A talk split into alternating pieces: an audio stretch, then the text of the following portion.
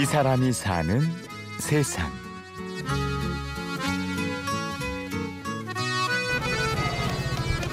진짜 입살해야 돼요. 아니, 밥을 내보세요. 밥 맛 없으면 전화하세요. 배달 되나요? 어, 배달 지금 바로 갖다 드릴게요. 부천 역곡의 한 시장.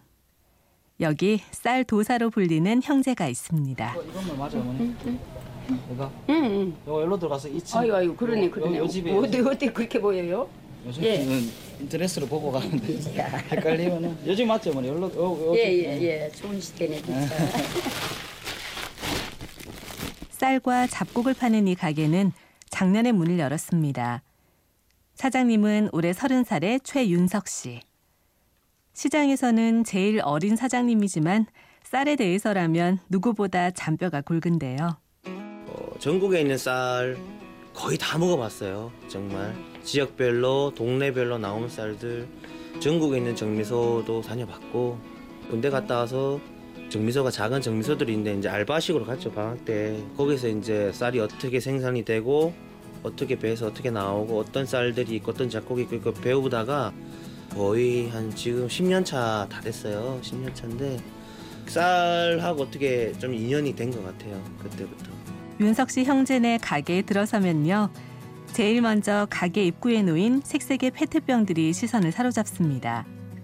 알록달록한 잡곡을 페트병에 넣어서 판매하는 건데요. 꼭 미술 작품 같기도 하고요.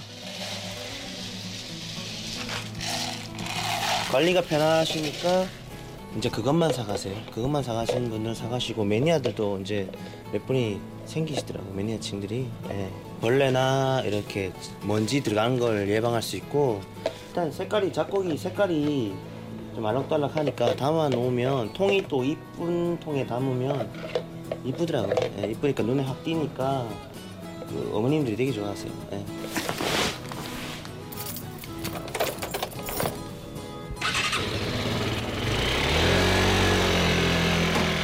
배달도 하루 종일 끊이지 않는데요. 하루 손님이 100명을 훌쩍 넘으니 장사는 잘 되는 편입니다. 그런데 아무래도 무거운 쌀을 나르다 보니까 몸 여기저기가 아플 때가 많다고요. 많을 때는 하루에 10톤 넘게 배달을 하기도 했답니다. 밤에 제일 아프죠. 이제 낮에 일할 때는 몰라요. 바쁘고 빨리 소비자한테 갖다 드려야 되고 거래처에 납품을 해야 되니까 괜찮은데 밤에 이제 잘 때, 잘 때 이제 긴장을 딱 놓으면 이제 어깨나 허리가 많이 아프죠.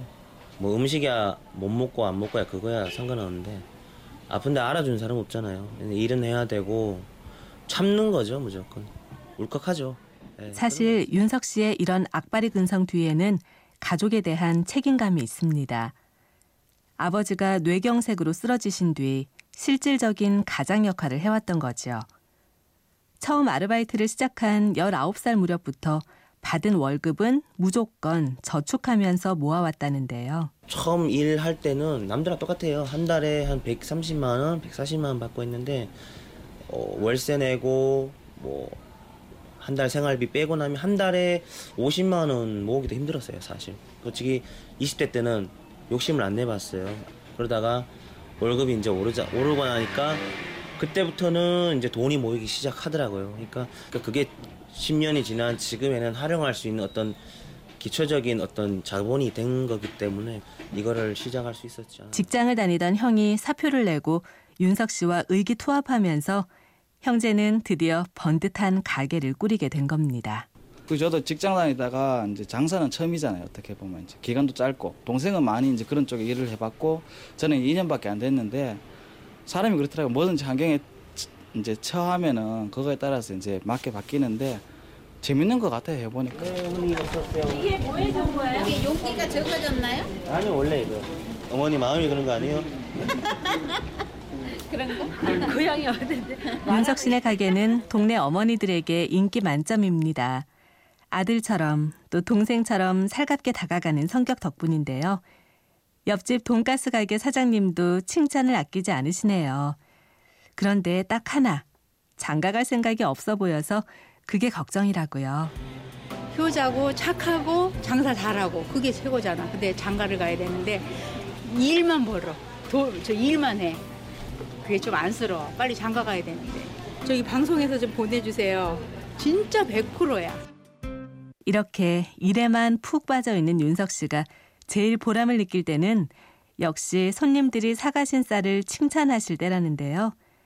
자신이 판매하는 쌀에 대한 자부심이 넘치는 윤석 씨입니다. 이런 쌀이나 작곡이 영양적인 면에서 정말 대단한 거거든요. 우리가 주식이고 앞으로 죽을 때까지는 먹어야 되는 거기 때문에 제일 좋은 건 그거죠. 먹고 건강해지시는 거. 일단 먹으니까 좋더라. 이거 먹으니까 살이 빠졌다. 뭐 병원 갔더니 몸이 좀 좋아졌다 하더라.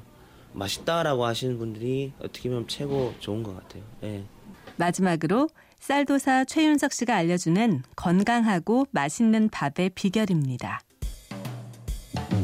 기본적으로는 이제 현미를 좀 넣으시고 비리, 비리랑 그다음 렌즈콩 이런 게 단백질 함량 들어간 거 그다음 보리가 이제 장 기능을 개선을 많이 해주니까 보리 종류를 많이 드시면 거기에 이제 밥을 하실 때 물을 다 맞추신 다음에 집에 가정에 갖고 계시는 올리브유나 포도씨유 뭐 이런 기름 종류를 많이 넣으시면 안 되고 숟가락으로 한 반 숟가락만 이렇게 해서 넣으시면 굉장히 윤기가 나요. 그리고 고소한 맛도 나고 정말 한 끼 드시더라도 맛있는 밥을 드실 수가 있을 거예요.